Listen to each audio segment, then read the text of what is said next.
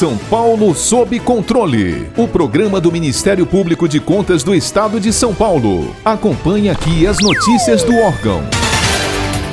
Após o exame das contas de governo referentes ao exercício de 2018 da Prefeitura Municipal de Cordeirópolis, na região de Piracicaba, o Ministério Público de Contas de São Paulo opinou pela emissão de parecer prévio desfavorável. Muitas foram as irregularidades que motivaram o órgão a manifestar-se de forma negativa.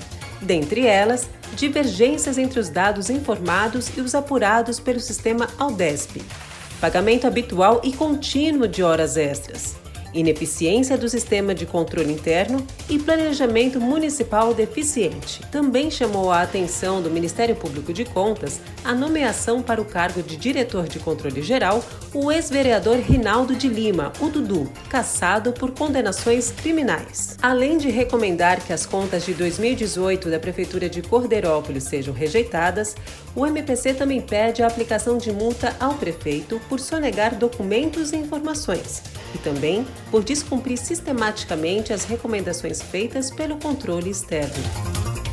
Para ficar por dentro de outras notícias do Ministério Público de Contas de São Paulo, siga-nos nas redes sociais ou acesse o site www.mpc.sp.gov.br.